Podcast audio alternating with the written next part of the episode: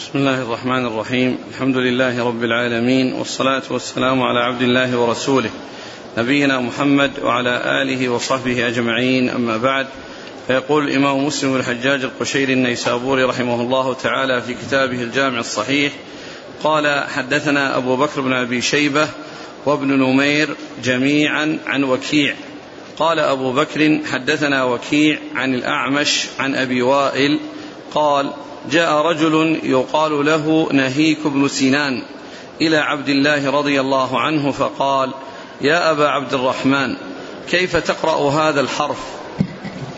ألفا تجده أمياء من, غ... من أمياء من ماء غير آس أو من ماء غير ياس. قال: فقال عبد الله: وكل القرآن قد أحصيت غير هذا؟ قال: إني لأقرأ المفصل في ركعة. فقال عبد الله: هذا كهذ الشعر؟ إن أقواما يقرؤون القرآن لا يجاوز تراقيهم، ولكن إذا وقع في القلب فرسخ فيه نفع. إن أفضل الصلاة الركوع والسجود. إني لأعلم النظائر التي كان رسول الله صلى الله عليه وسلم يقرن بينهن سورتين في كل ركعة. ثم قام عبد الله فدخل علقمة في إثره، ثم خرج فقال: قد أخبرني بها. قال ابن نمير في روايته: جاء رجل من بني بجيلة إلى عبد الله ولم يقل نهيك بن سنان. بسم الله الرحمن الرحيم. الحمد لله رب العالمين، وصلى الله وسلم وبارك على عبده ورسوله نبينا محمد وعلى آله وأصحابه أجمعين. أما بعد، فهذا الحديث وما بعده من الأحاديث في موضوعه تدل على أن قراءة القرآن إنما تكون بالتدبر والتأمل، وأن هذا أفضل وأعظم وأكثر فائدة. وقد ذكر الحافظ بن حجر في كتابه فتح الباري عند شرح هذا الحديث وهو في صحيح البخاري قال: ولا خلاف بين العلماء أنه يجوز القراءة القرآن بالصد، ولكن قراءته بالتدبر والتأمل أفضل. وهذا الحديث فيه أن رجلا جاء إلى ابن مسعود رضي الله عنه فقال له: كيف تقرأ هذا الحرف؟ يعني من ماء غير آس أو من ماء غير ياس، يعني بالهمزة والياء، يعني آس ياس. فقال: أكل القرآن أحصيته غير هذا؟ أكل القرآن أحصيته غير هذا؟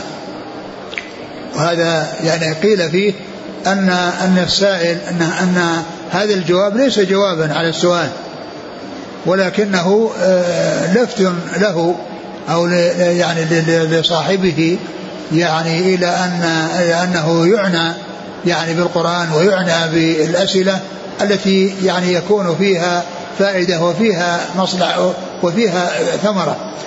أما وقالوا إنها أنه قد فهم منه أنه غير مسترشد، يعني أن هذا من الأسئلة التي يتكلف فيها، من الأسئلة التي فيها التكلف يعني. و والقراءة ولم أرى يعني من ذكر يعني هذه القراءة الثانية التي هي ياسن، وإنما الذي جاء أنه قراءة آسن وأسن، آسن بالمد وأسن.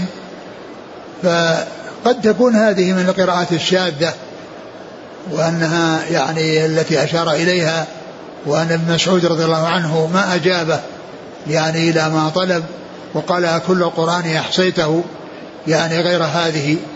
وهذا فيه بعض الأسئلة التي فيها التكلف، يعني قد يحتاج إلى الجواب بمثل هذا الجواب.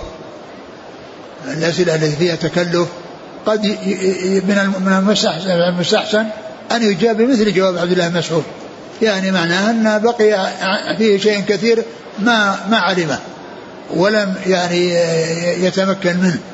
فلفت نظره إلى أن إلى أنه يعتني يعني بالقرآن ويعتني بما صح. وهذه القراءة أنا كما قلت لكم ما وجدتها يعني في القراءات، وإنما قالوا في القراءات قراءتين آسن وأسن، آسن وأسن. فيمكن أن تكون هذه من القراءات الشاذة. أقرأ الحديث. عن أبي وائل قال جاء رجل يقال له نهيك بن سنان إلى عبد الله فقال يا أبا عبد الرحمن كيف تقرأ هذا الحرف ألفا تجده أم ياء؟ من ماء غير آس أو من ماء غير ياس. فقال عبد الله وكل القرآن قد أحصيت غير هذا. قال إني لأقرأ المفصل في ركعة. فقال عبد الله هذا كهذ الشعر. إن أقواما يقرؤون القرآن لا يجاوز تراقيهم ولكن إذا وقع في القلب فرسخ فيه نفع. إن أفضل الصلاة الركوع والسجود. إني يعني هذا الرجل لما سأل ابن مسعود وأجابه بهذا الجواب قال إنه يقرأ القرآن أو يقرأ المفصل في في في ركعة. نعم. أنه يقرأ المفصل في ركعة وأنه يعني عنده عناية بالقرآن وقراءة القرآن وأنه يأتي بالمفصل بركعة. والمفصل يعني أربعة أجزاء وزيادة لأن لأن لأنه المشهور فيه قولان أحدهما أنه يبدأ بقاف والثاني أنه يبدأ بالحجرات أنه يبدأ بالحجرات والمشهور أنه يبدأ بقاف لأن أحزاب القرآن يعني سبعة التي كانوا يحزبون عليها القرآن سبعة سبعة يعني ثلاثا و يعني ثلاث سور ثم خمس سور ثم سبع سور ثم تسع سور ثم إحدى عشرة سورة ثم ثلاث عشرة سورة ثم الحزب السابع حزب المفصل وأوله قاف. والفرق الخلاف بين الحجرات وقاف من من عد الفاتحة من الثلاث فإنه يبدأ بالحجرات ومن ومن لم يعد الفاتحة وإنما بدأ بالبقرة فإن أنه يعني يقف على يقف على قاف. يعني إذا كان بدأ من فاتحة صير أوله الحجرات وإن كان بدأ من البقرة يكون أوله سورة قاف.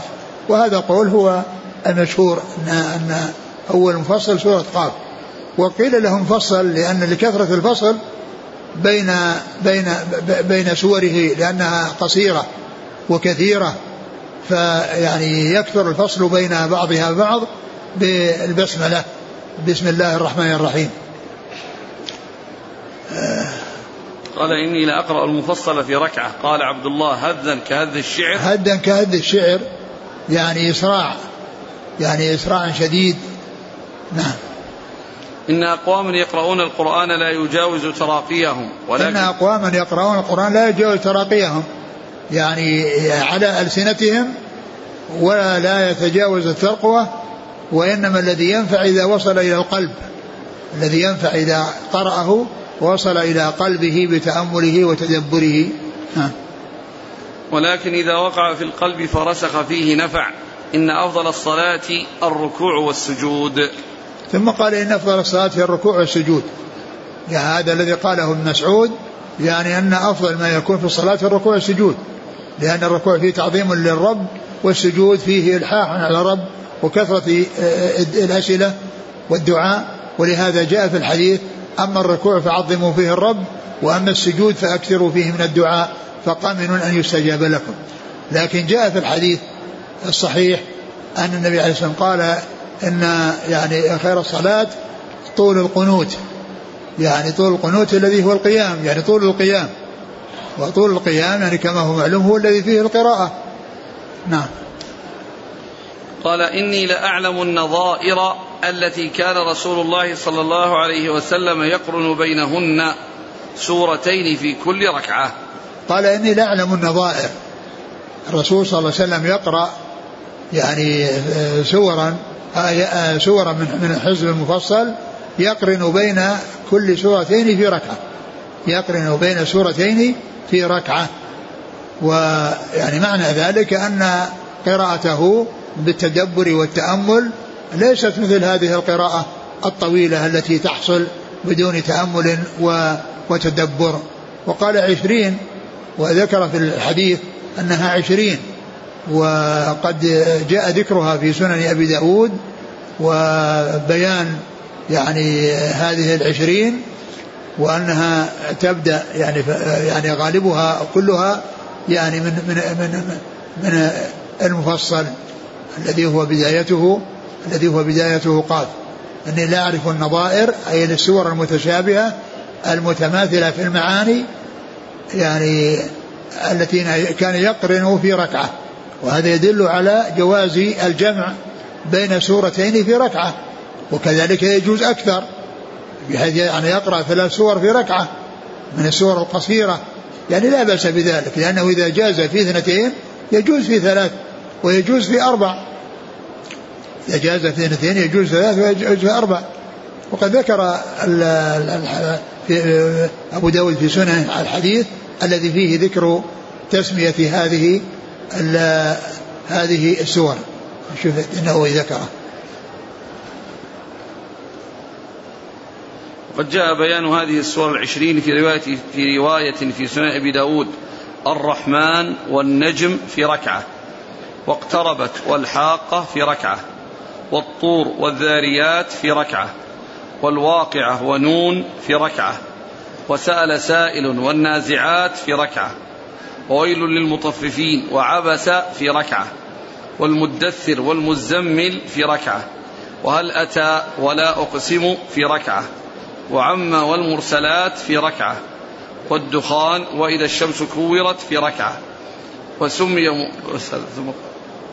وسمي مفصلا لقصر سوره. هنا ذكر الدخان, والدخان معلوم أنها ليست من مفصل يعني خارجها مفصل, ولكن جاء في حديث آخر أن يعني أنها ثمانية عشر وأن يعني ثنتين هي من من آل حاميم.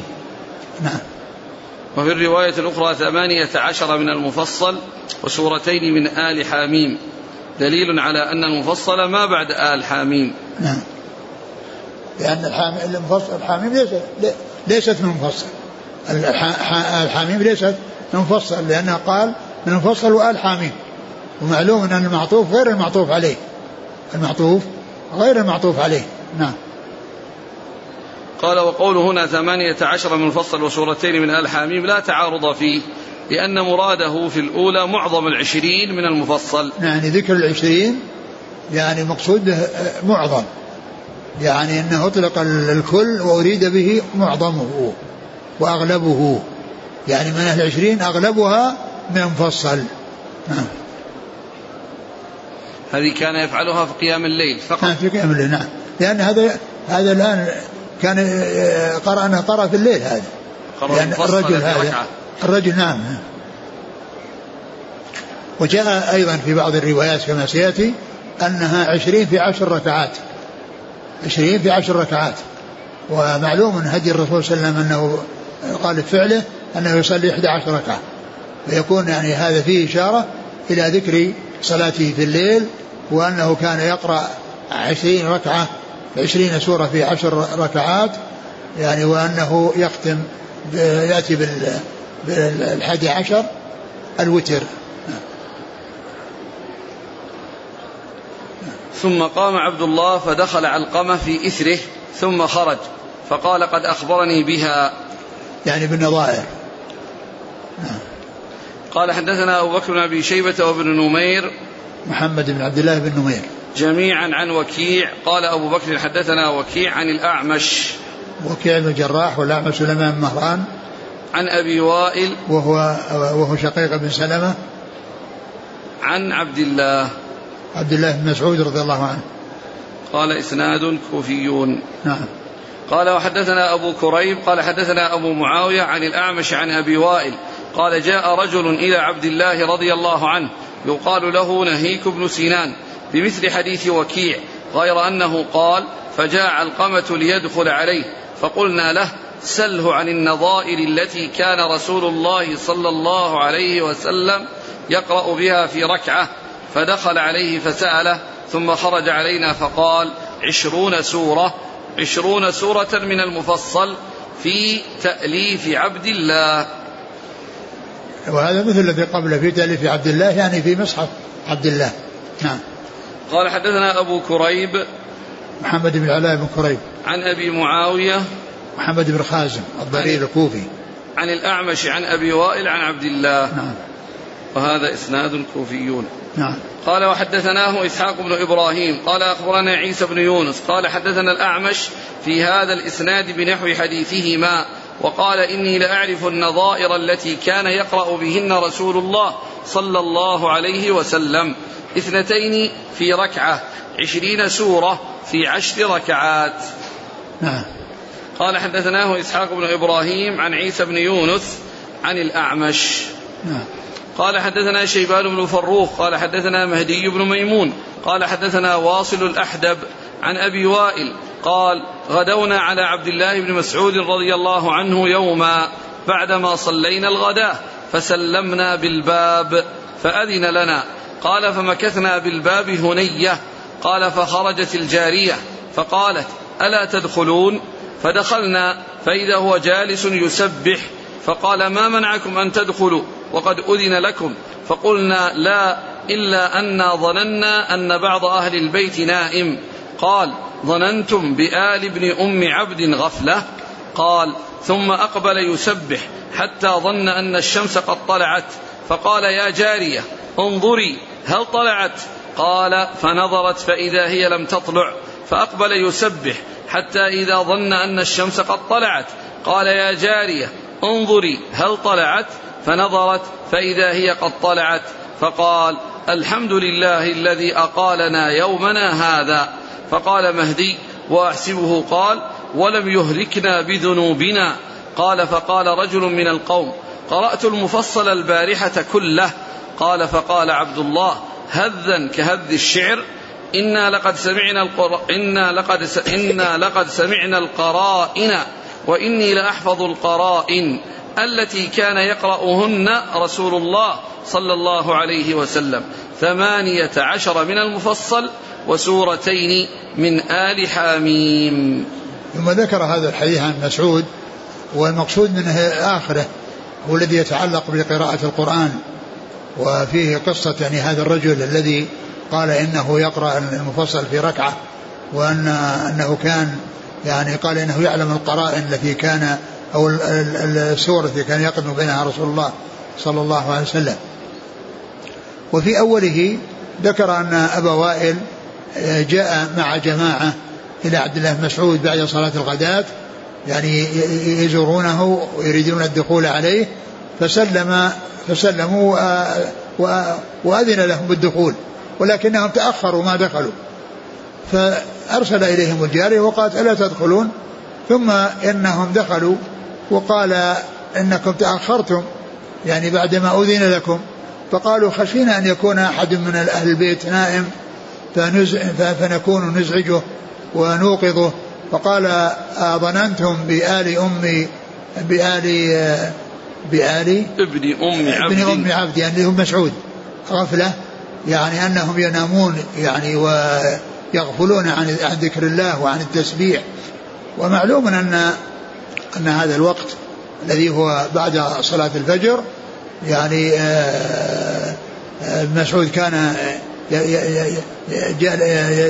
يأتي بالتسبيح يسبح الله عز وجل ويذكره يعني حتى تطلع الشمس، ولعل هذا داخل تحت عموم قوله وسبح بحمد ربك قبل طلوع الشمس قبل طلوع الشمس يعني، والمقصود بذلك صلاة الفجر، وكذلك أيضا ما بعدها من هذا الذكر الذي يدخل تحت عموم يعني هذه القبلية في قوله قبل طلوع طلوع الشمس، فتدخل فيه السورة الصلاة التي هي صلاة الفجر، وكذلك ما يأتي بعدها من الذكر.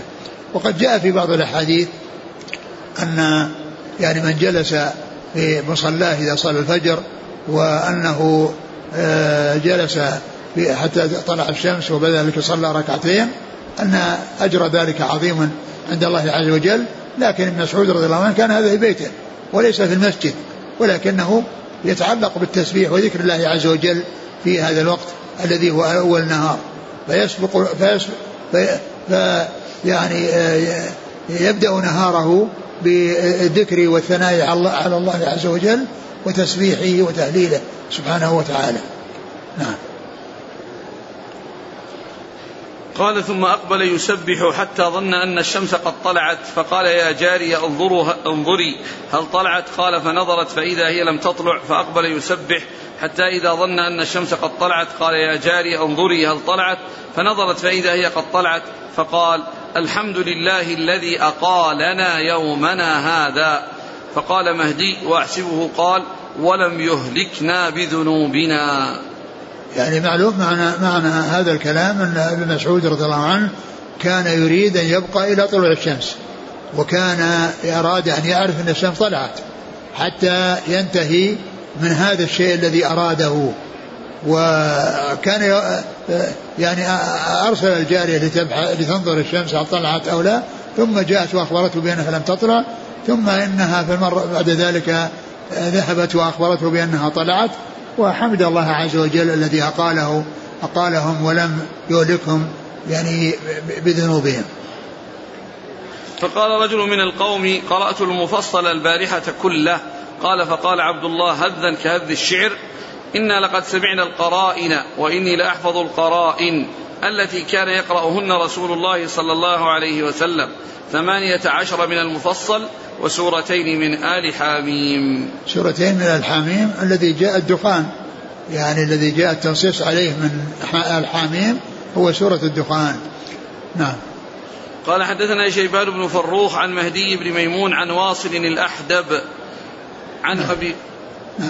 عن أبي وائل عن عبد الله بن مسعود. نعم.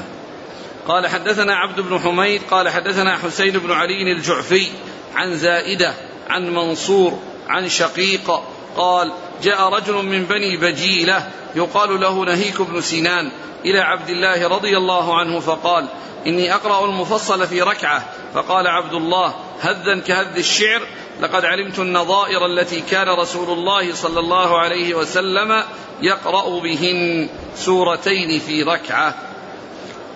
نعم. قال, قال حدثنا عبد بن حميد عن حسين بن علي الجعفي عن زائدة زائدة من قدامة عن منصور ابن المعتمر عن شقيق عن عبد الله. شقيق هو أبو وائل لأنه جاء يعني في بعض الطرق بكنيته وفي بعضها باسمه. نعم. قال حدثنا محمد بن المثنى وابن بشار قال ابن المثنى حدثنا محمد بن جعفر قال حدثنا شعبة عن عمرو بن مرة أنه سمع أبا وائل يحدث أن رجلا جاء إلى ابن مسعود رضي الله عنه فقال إني قرأت المفصل الليلة كله في ركعة، فقال عبد الله هذا كهذ الشعر، فقال عبد الله لقد عرفت النظائر التي كان صلى الله عليه وسلم يقرن بينهن. قال فذكر عشرين سورة من المفصل سورتين سورتين في كل ركعة. ما ذكر هذا وهو مثل الذي قبله. قال حدثنا محمد بن المثنى وابن بشار نعم. عن محمد بن جعفر نعم. عن شعبة عن عمرو بن مرة عن أبي وائل عن عبد الله بن مسعود نعم.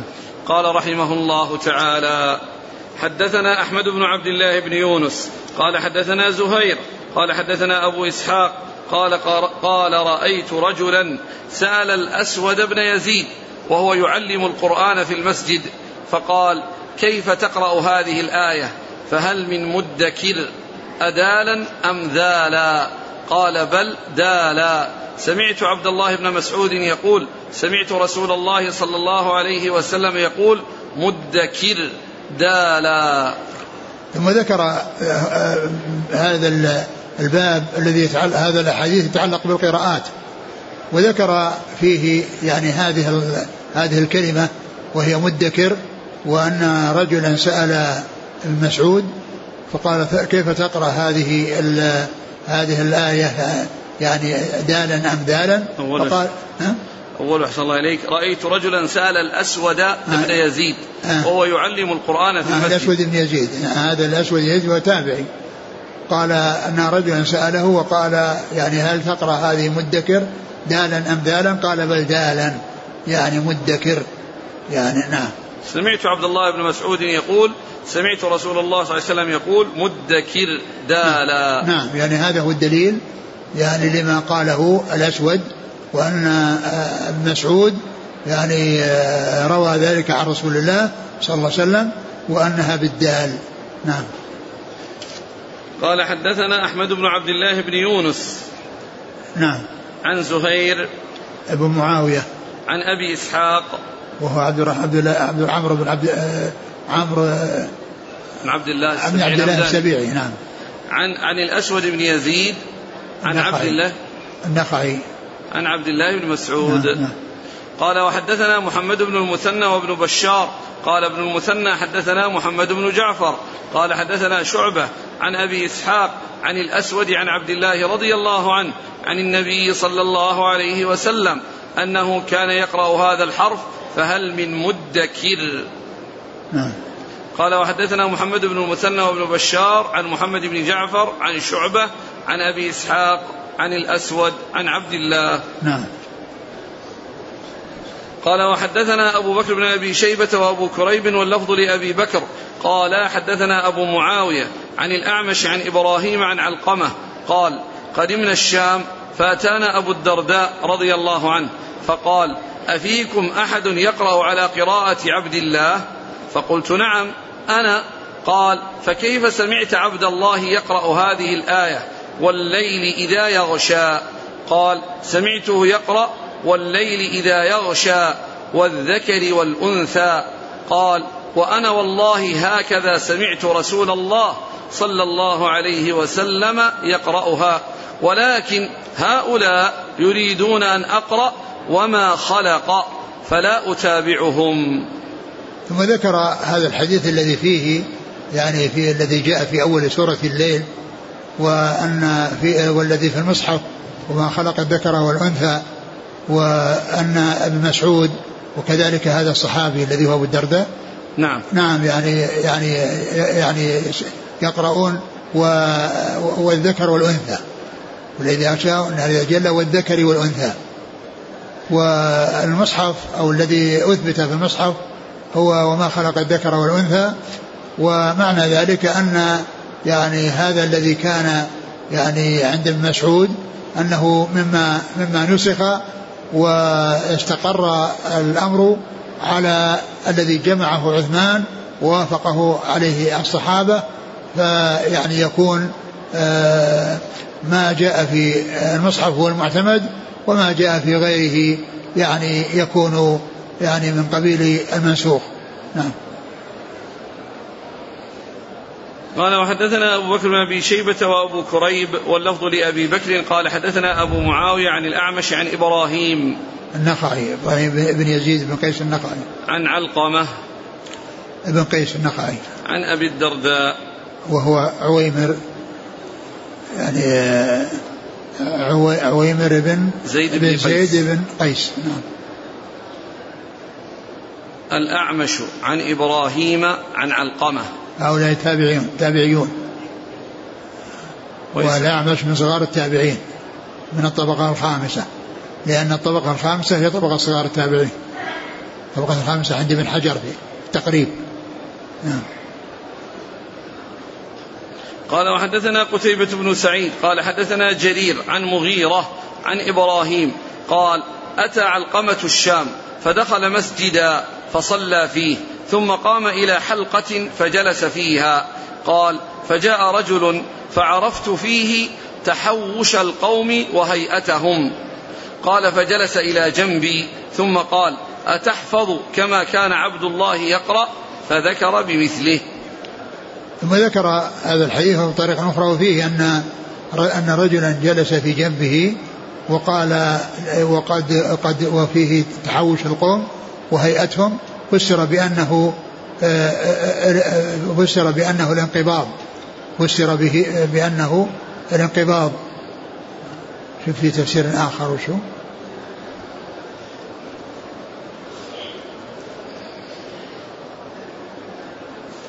لا كأنه أظن الفطنة يعني الفطنة يعني فيكون يعني يعني أن أن أن هذا الرجل وصف بأن فيه انقباض وأن فيه فطنة.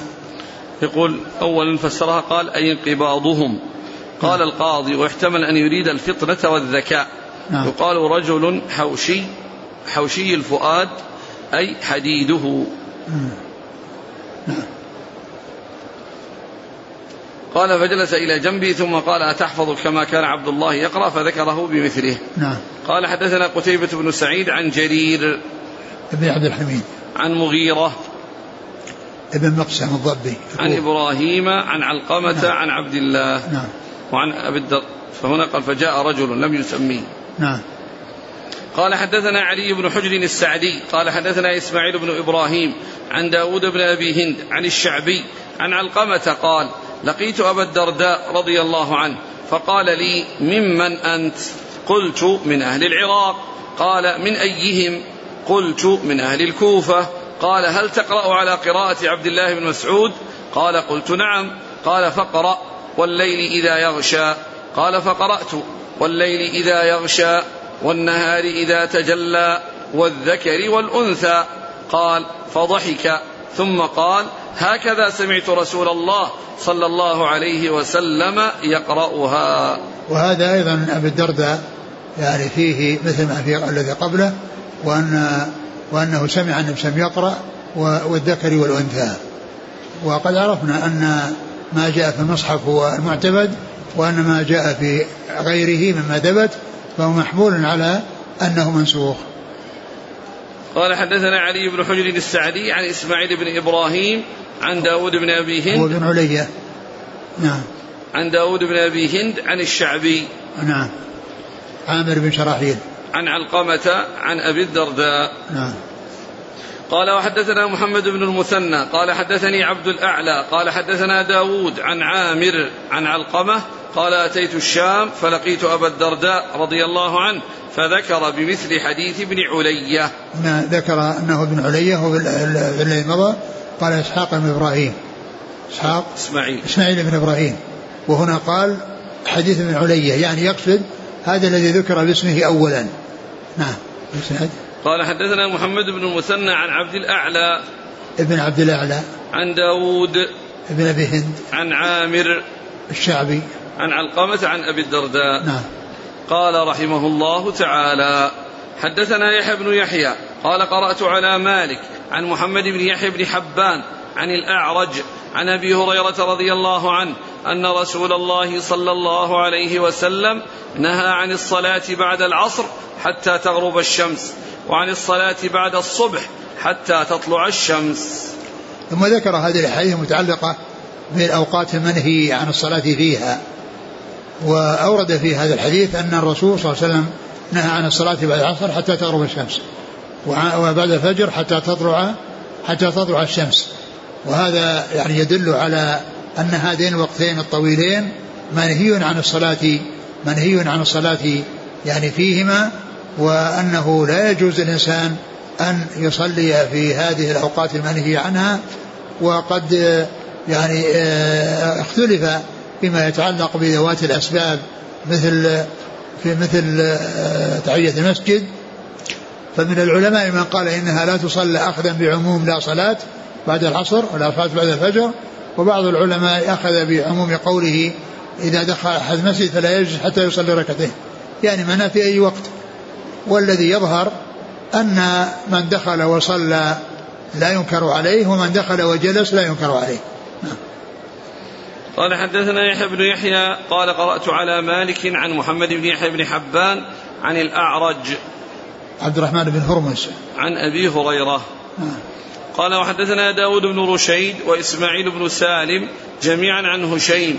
قال داود حدثنا هشيم قال أخبرنا منصور عن قتادة قال أخبرنا أبو العالية عن ابن عباس رضي الله عنهما أنه قال سمعت غير واحد من أصحاب رسول الله صلى الله عليه وسلم منهم عمر بن الخطاب رضي الله عنه وكان أحبهم إلي أن رسول الله صلى الله عليه وسلم نهى عن الصلاة بعد الفجر حتى تطلع الشمس وبعد العصر حتى تغرب الشمس. وهذا مثل الذي قبله.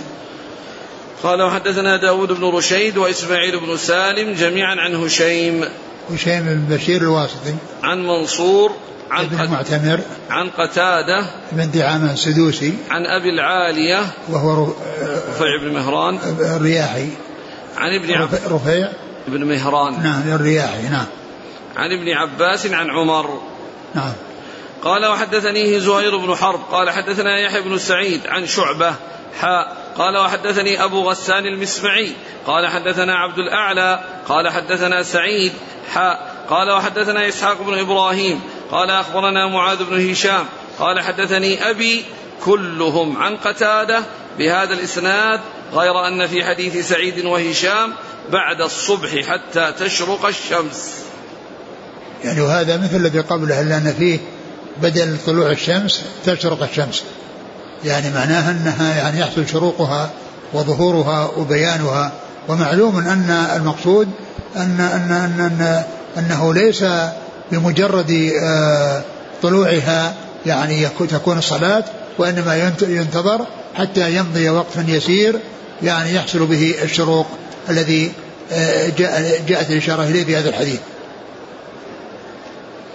قال حدثني زهير بن حرب عن يحيى بن سعيد قطان عن شعبة حا قال وحدثني أبو غسان المسمعي وهو مالك بن عبد الواحد عن عبد الأعلى عن سعيد عن قتادة نعم سعيد بن أبي عروبة حا قال وحدثنا إسحاق بن إبراهيم عن معاذ بن هشام عن أبيه دستوائي عن قتادة بهذا الإسناد نعم. قال وحدثني حرملة بن يحيى قال أخبرنا ابن وهب قال أخبرني يونس أن ابن شهاب أخبره قال أخبرني عطاء بن يزيد الليثي أنه سمع أبا سعيد الخدري رضي الله عنه يقول قال رسول الله صلى الله عليه وسلم لا صلاة بعد صلاة العصر حتى تغرب الشمس ولا صلاة بعد صلاة الفجر حتى تطلع الشمس. وهذا مثل الذي قبله.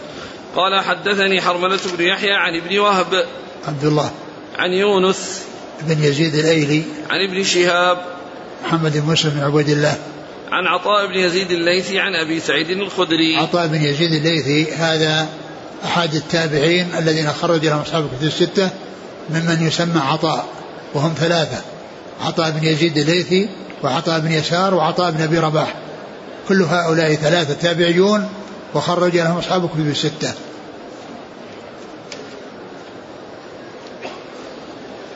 قال حدثنا يحيى بن يحيى قال قرأت على مالك عن نافع عن ابن عمر أن رسول الله صلى الله عليه وسلم قال لا يتحرى أحدكم فيصلي عند طلوع الشمس ولا عند غروبها. ثم ذكر هذا الحديث الذي يتعلق بوقت الطلوع والغروب, قال لا يتحرى يعني لا يقصد أحد أنه يعني يصلي يعني في ذلك الوقت, وإنما هذا هذان الوقتان أو وقتان قصيران منهي عنهما مع الزوال, مع وقت الزوال الذي هو قصير كما سيأتي في الحديث يجمع يجمع الثلاثة. فهذا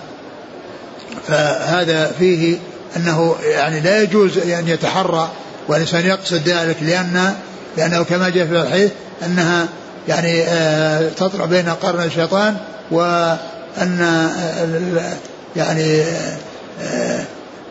وأنه وأن هذا يعني فيه يعني إرادة إرادة من الشيطان أن الناس يسجدون له, يسجدون الشمس أنهم يسجدون له.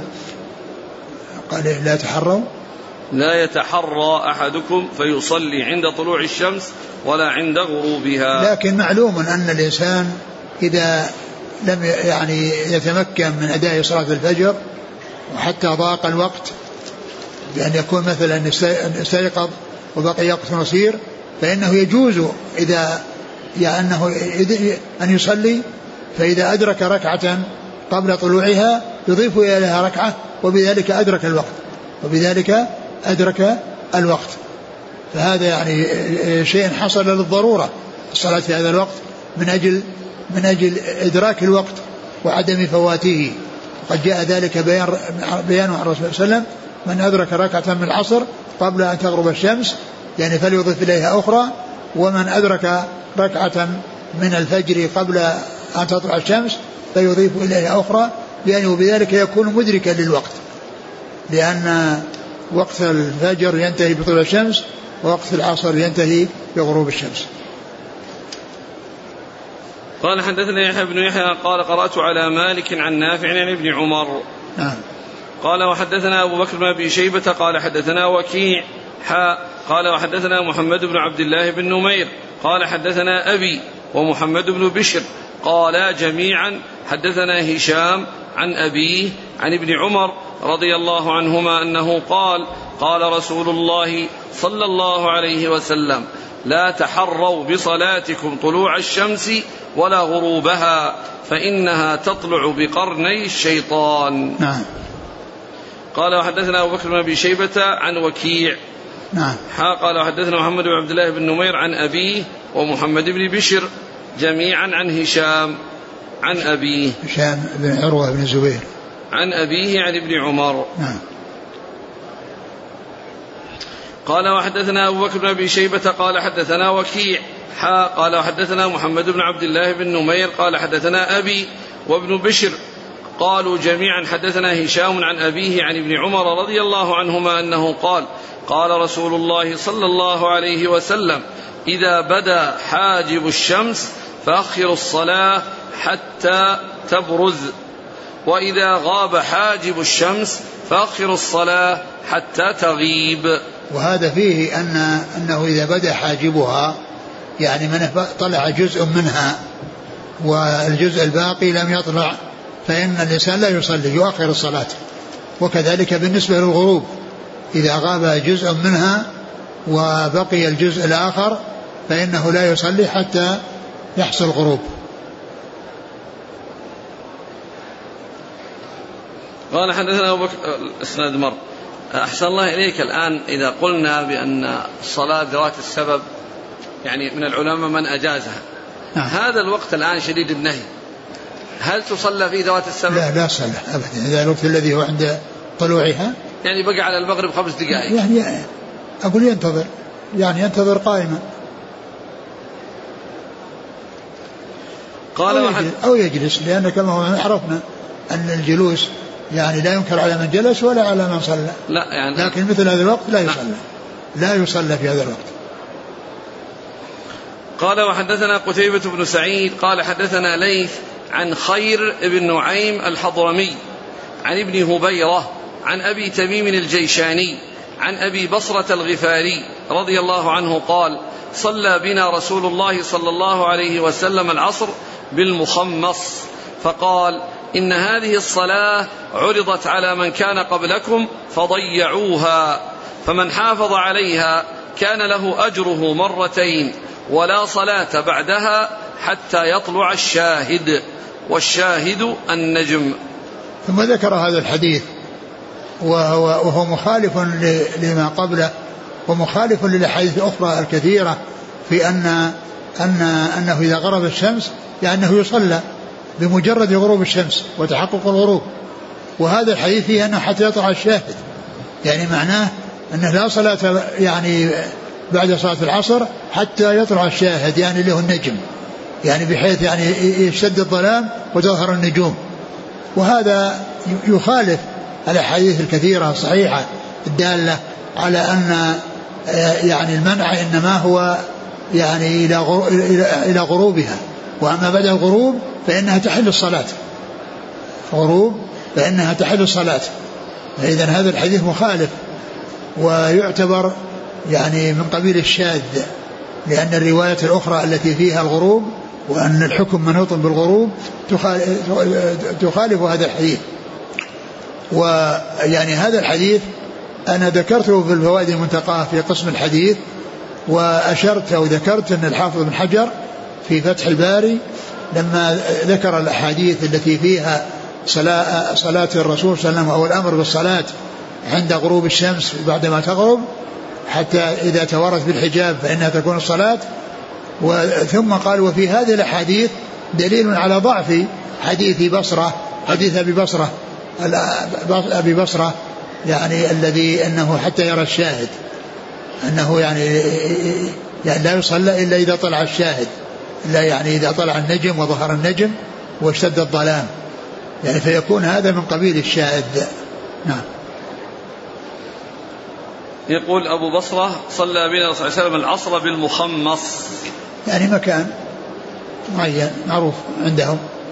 فقال إن هذه الصلاة عرضت على من كان قبلكم فضيعوها فمن حافظ عليها كان له أجره مرتين. يعني معناها أن هذا يفيد أن يعني الأمم السابقة وبعض من قبلنا عرضت عليهم، أي معنى أنه عرضت عليهم فضيعوها، وأن من حافظ عليها فله أجره مرتين. وهذا يدل على عظيم شأن صلاة العصر، ومعلوم في حديث كثيرة جاءت في فضلها، منها ما يخصها ومنها ما تشترك معها الفجر فيه. فمن قال ولا صلاة بعدها حتى يطلع الشاهد، يعني بعد صلاة العصر حتى يطلع الشاهد الذي هو النجم، معنى ذلك أنه لا يصلى بعد المغرب بعد غروب الشمس حتى تظهر النجوم. قال وحدثنا قتيبة بن سعيد عن ليث بن سعد عن خير بن نعيم الحضرمي عن ابن هبيرة عبد الله بن هبيرة عن أبي تميم الجيشاني وهو عبد الله بن مالك، نعم، عن أبي بصرة الغفاري وهو وهو حميل ابن بصرة حميل ابن بصرة يعني كنيته تطابق اسم أبيه. قال وحدثني زهير بن حرب قال حدثنا يعقوب بن إبراهيم قال حدثنا أبي عن أبي إسحاق قال حدثني يزيد بن أبي حبيب عن خير بن نعيم الحضرمي عن عبد الله بن هبيرة السبئي وكان ثقة، عن أبي تميم الجيشاني عن أبي بصرة الغفاري رضي الله عنه قال صلى بنا رسول الله صلى الله عليه وسلم العصر بمثله. نعم. قال وحدثني زهير بن حرب عن يعقوب بن إبراهيم بن سعد عن أبيه عن ابن إسحاق، يعني يعقوب بن إبراهيم، يعني هذا إذا جاء في الطبقة الثانية يعني بعد شيوخ مسلم فهو يعقوب بن إبراهيم بن سعد، وأما إذا جاء من شيوخ يعقوب بن إبراهيم فهو الدورقي، يعني يعقوب بن إبراهيم الدورقي من شيوخه، ويعقوب بن إبراهيم بن سعد من شيوخ شيوخه. وهذا مثل زهير بن حرب وزهير بن معاوية، إذا جاء زهير بن حرب يعني زهير في شيوخه فهو المقصود بن حرب، وإذا جاء زهير من طبقة الشيوخ شيوخه فهو زهير ابن معاوية، وكل منهما يقال له أبو خيثمة، كل منهما يكنى بأبي خيثمة، زهير بن حرب وزهير بن معاوية. وزهير بن حرب من من أكثر عنهم مسلم، لأنه روى عنه ألف ومائتين وثمانين حديث، نعم، وأكثر منها أبو بكر بن أبي شيبة ألف وخمسمائة وأربعين. ولهذا يأتي ذكرهما كثيرا، ما يأتي صفحات إلا ويأتي فيها زهير بن حرب وأبو بكر بن أبي شيبة، لأن مسلما أكثر عنه عنهما.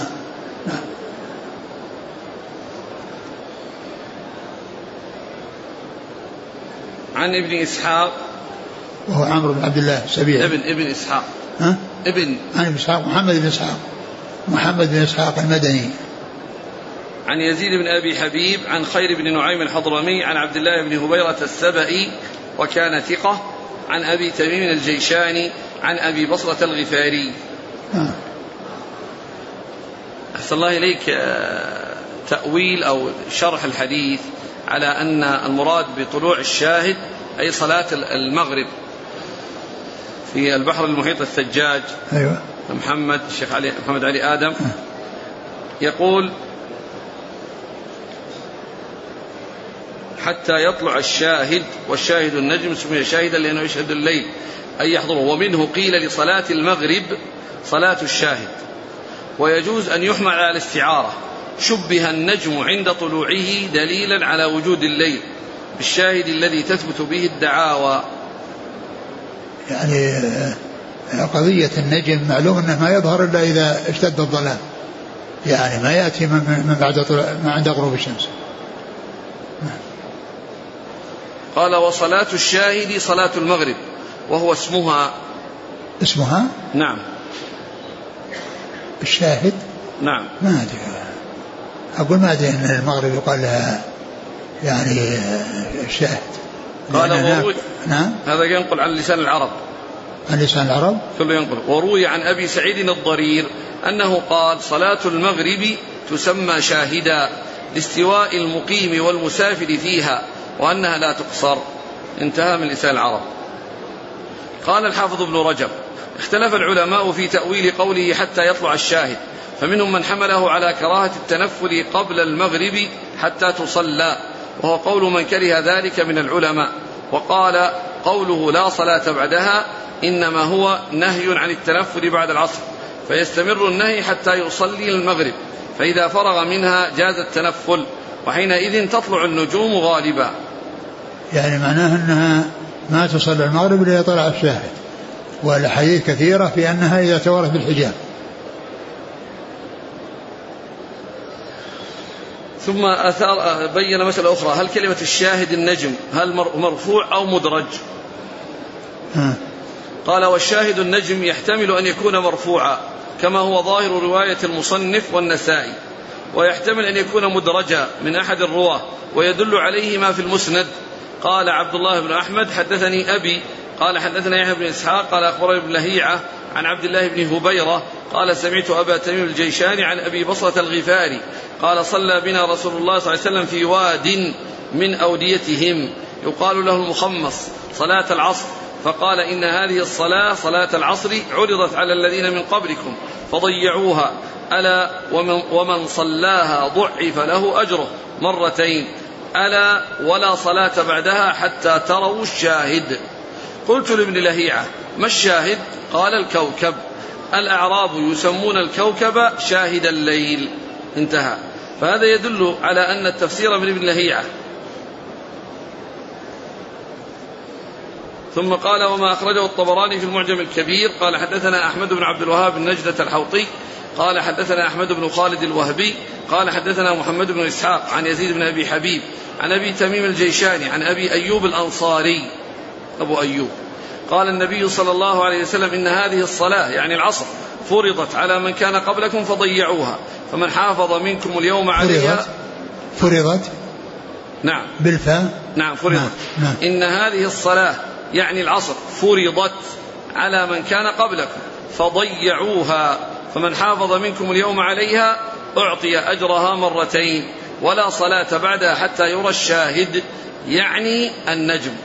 فظاهر هذا أنه مدرج، وفيه عن عنة بن إسحاق ومعروف بالتدليس، لكن هنا صرح لكن هنا صرح برواية مسلم. ما رأيكم؟ له وجه, له وجه الإدراج؟ والله ما أدري والله. قال: وحدثنا يحيى بن يحيى قال حدثنا عبد الله بن وهب عن موسى بن علي عن أبيه قال سمعت عقبة بن عامر الجهني رضي الله عنه يقول: ثلاث ساعات كان رسول الله صلى الله عليه وسلم ينهانا أن نصلي فيهن أو أن نقبر فيهن موتانا، حين تطلع الشمس بازغة حتى ترتفع، وحين يقوم قائم الظهيرة حتى تميل الشمس، وحين تضيف الشمس للغروب حتى تغرب. وهذه الأوقات الثلاثة القصيرة التي نهي عنها، التي نهي عن الصلاة فيها وعن دفن الموتى فيها، يعني ثلاث يعني وهي عند طلوع الشمس وعند قيامها وعند غروبها. نعم. قال حدثنا يحيى بن يحيى عن عبد الله بن وهب عن موسى بن علي عن أبيه علي بن رباح. نعم. اسلام عمرو بن عبسة. نعم. بسم الله. قال حدثني أحمد بن جعفر المعقري قال حدثنا النضر بن محمد قال حدثنا عكرمة بن عمار قال حدثنا شداد بن عبد الله أبو عمار ويحيى بن أبي كثير عن أبي أمامة قال عكرمة: ولقي شداد أبا أمامة واثلة وصحب أنسا إلى الشام وأثنى عليه فضلا وخيرا. عن أبي أمامة قال عمرو بن عبسة السلمي: كنت وأنا في الجاهلية أظن أن الناس على ضلالة وأنهم ليسوا على شيء وهم يعبدون الأوثان، فسمعت برجل بمكة يخبر أخبارا فقعدت على راحلتي فقدمت عليه فإذا رسول الله صلى الله عليه وسلم مستخفيا جراء عليه قومه، فتلطفت حتى دخلت عليه بمكة فقلت له: ما أنت؟ قال: أنا نبي.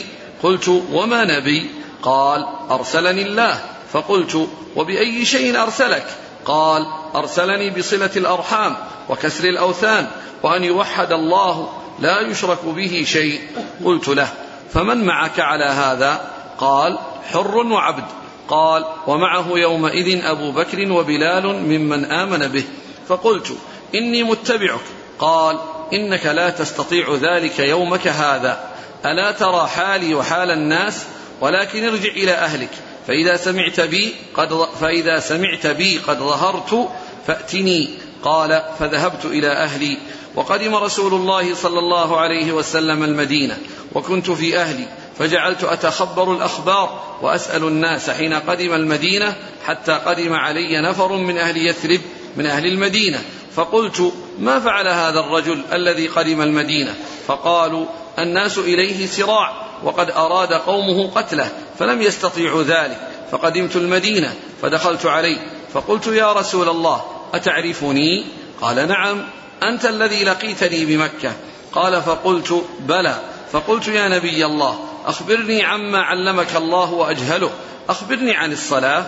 قال: صل صلاة الصبح، ثم ثم أقصر عن الصلاة حتى تطلع الشمس حتى ترتفع، فإنها تطلع حين تطلع بين قرني شيطان، وحينئذ يسجد لها الكفار. ثم صل، فإن الصلاة مشهودة محضورة حتى يستقل الظل بالرمح. ثم أقصر عن الصلاة، فإن حينئذ تسجر جهنم. فإذا أقبل الفيء فصلي، فإن الصلاة مشهودة محضورة حتى تصلي العصر. ثم أقصر عن الصلاة حتى تغرب الشمس، فإنها تغرب بين قرني شيطان، وحينئذ يسجد لها الكفار. قال: فقلت: يا نبي الله، فالوضوء حدثني عنه. قال: ما منكم رجل يقرب وضوءه فيتمضمض ويستنشق فينتثر إلا خرت خطايا وجهه وفيه إلا خرت خطايا وجهه وفيه وخياشيمه، ثم إذا غسل وجهه كما أمره الله إلا خرت خطايا وجهه من أطراف لحيته مع الماء، ثم يغسل يديه إلى المرفقين إلا خرت خطايا يديه إلا خرت خطايا يديه من أنامله مع الماء، ثم يمسح رأسه إلا خرت خطايا رأسه من أطراف شعره مع الماء، ثم يغسل قدميه إلى الكعبين إلا خرت خطايا رجليه من أنامله مع الماء. فإن هو قام فصلى فحمد الله وأثنى عليه ومجده بالذي هو له أهل وفرغ قلبه لله، إلا انصرف من خطيئته كهيئته يوم ولدته أمه. فحدث عمرو بن عبسة بهذا الحديث أبا أمامة صاحب رسول الله صلى الله عليه وسلم، فقال له أبو أمامة: يا عمرو بن عبسة، انظر ما تقول في مقام واحد يعطى هذا الرجل.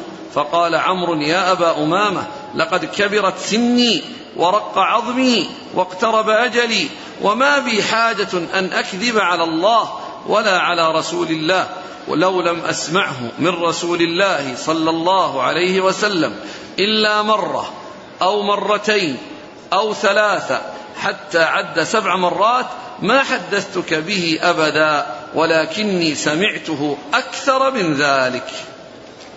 والله تعالى أعلم، وصلى الله وسلم وبارك على عبده ورسوله نبينا محمد وعلى آله وأصحابه أجمعين. جزاكم الله خيرا وبارك الله فيكم، ألهمكم الله الصواب ووفقكم للحق، شافاكم الله وعافاكم، ونفعنا الله بما سمعنا، غفر الله لنا ولكم وللمسلمين أجمعين، آمين آمين.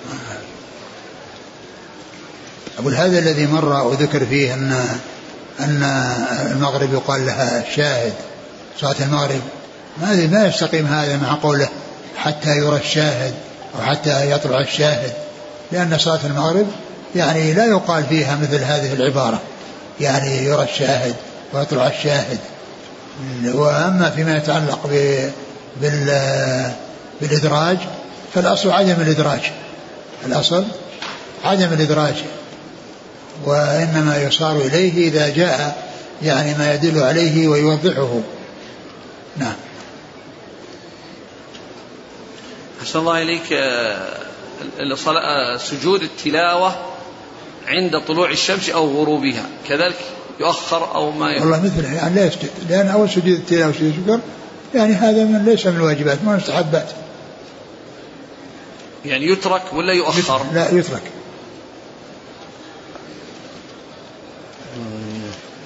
لكن بالنسبة للتلاوة كما هو معلوم يعني يعني الإنسان سيواصل في القراءة.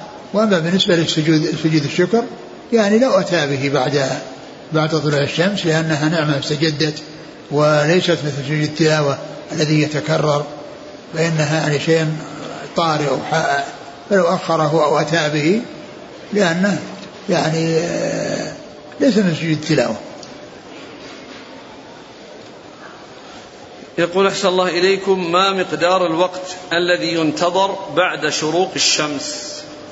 يعني وقت قليل جدا، مثل يعني سبع دقائق تقريبا أو حولها أو عشر دقائق أو قريب من ذلك. المرأة التي حجت أو اعتمرت أو جاءت للمدينة، هل الأفضل الصلاة في الفندق أو في المسجد النبوي أو المسجد الحرام؟ المناسب أنها تأتي المسجد وتصلي فيه مع الناس، لأن يعني لأن لا يتأتى لها، والإتيان نساء المساجد لا مانع منه، أقول لا مانع منه، ورسول الله صلى الله عليه وسلم يقول لا تمنعوا إماء الله. وهذه المرأة يعني إذا جاءت المسجد و صلت مع النساء ورأت يعني الجماعة واجتماع الناس لا شك أن أن أن في خير، لأن هذا وقت وقت قصير محدد، تجلس أيام محدودة، وكونها تذهب للمسجد وتصلي فيه والنوافل التي يعني تريد أنها تأتي بها تكتب النوافل في البيت لا بأس. يقول ما هو القول الراجح في من انتقض وضوءه أثناء الطواف؟ هل يبدأه من جديد أم يواصل؟ يبدأ من جديد، لأنه مثل الصلاة، مثل ما الإنسان لو انتقض وضوءه في الصلاة يتوضأ ويستأنف الصلاة، وهذا يتوضأ ويستأنف الطواف. يقول جزاك الله خيرا، في يوم الجمعة حين يأتي الإنسان مثلا من الساعة الحادية عشرة ويبدأ بالنوافل ويستمر إلى الأذان، هل يكون قد وقع في النهي؟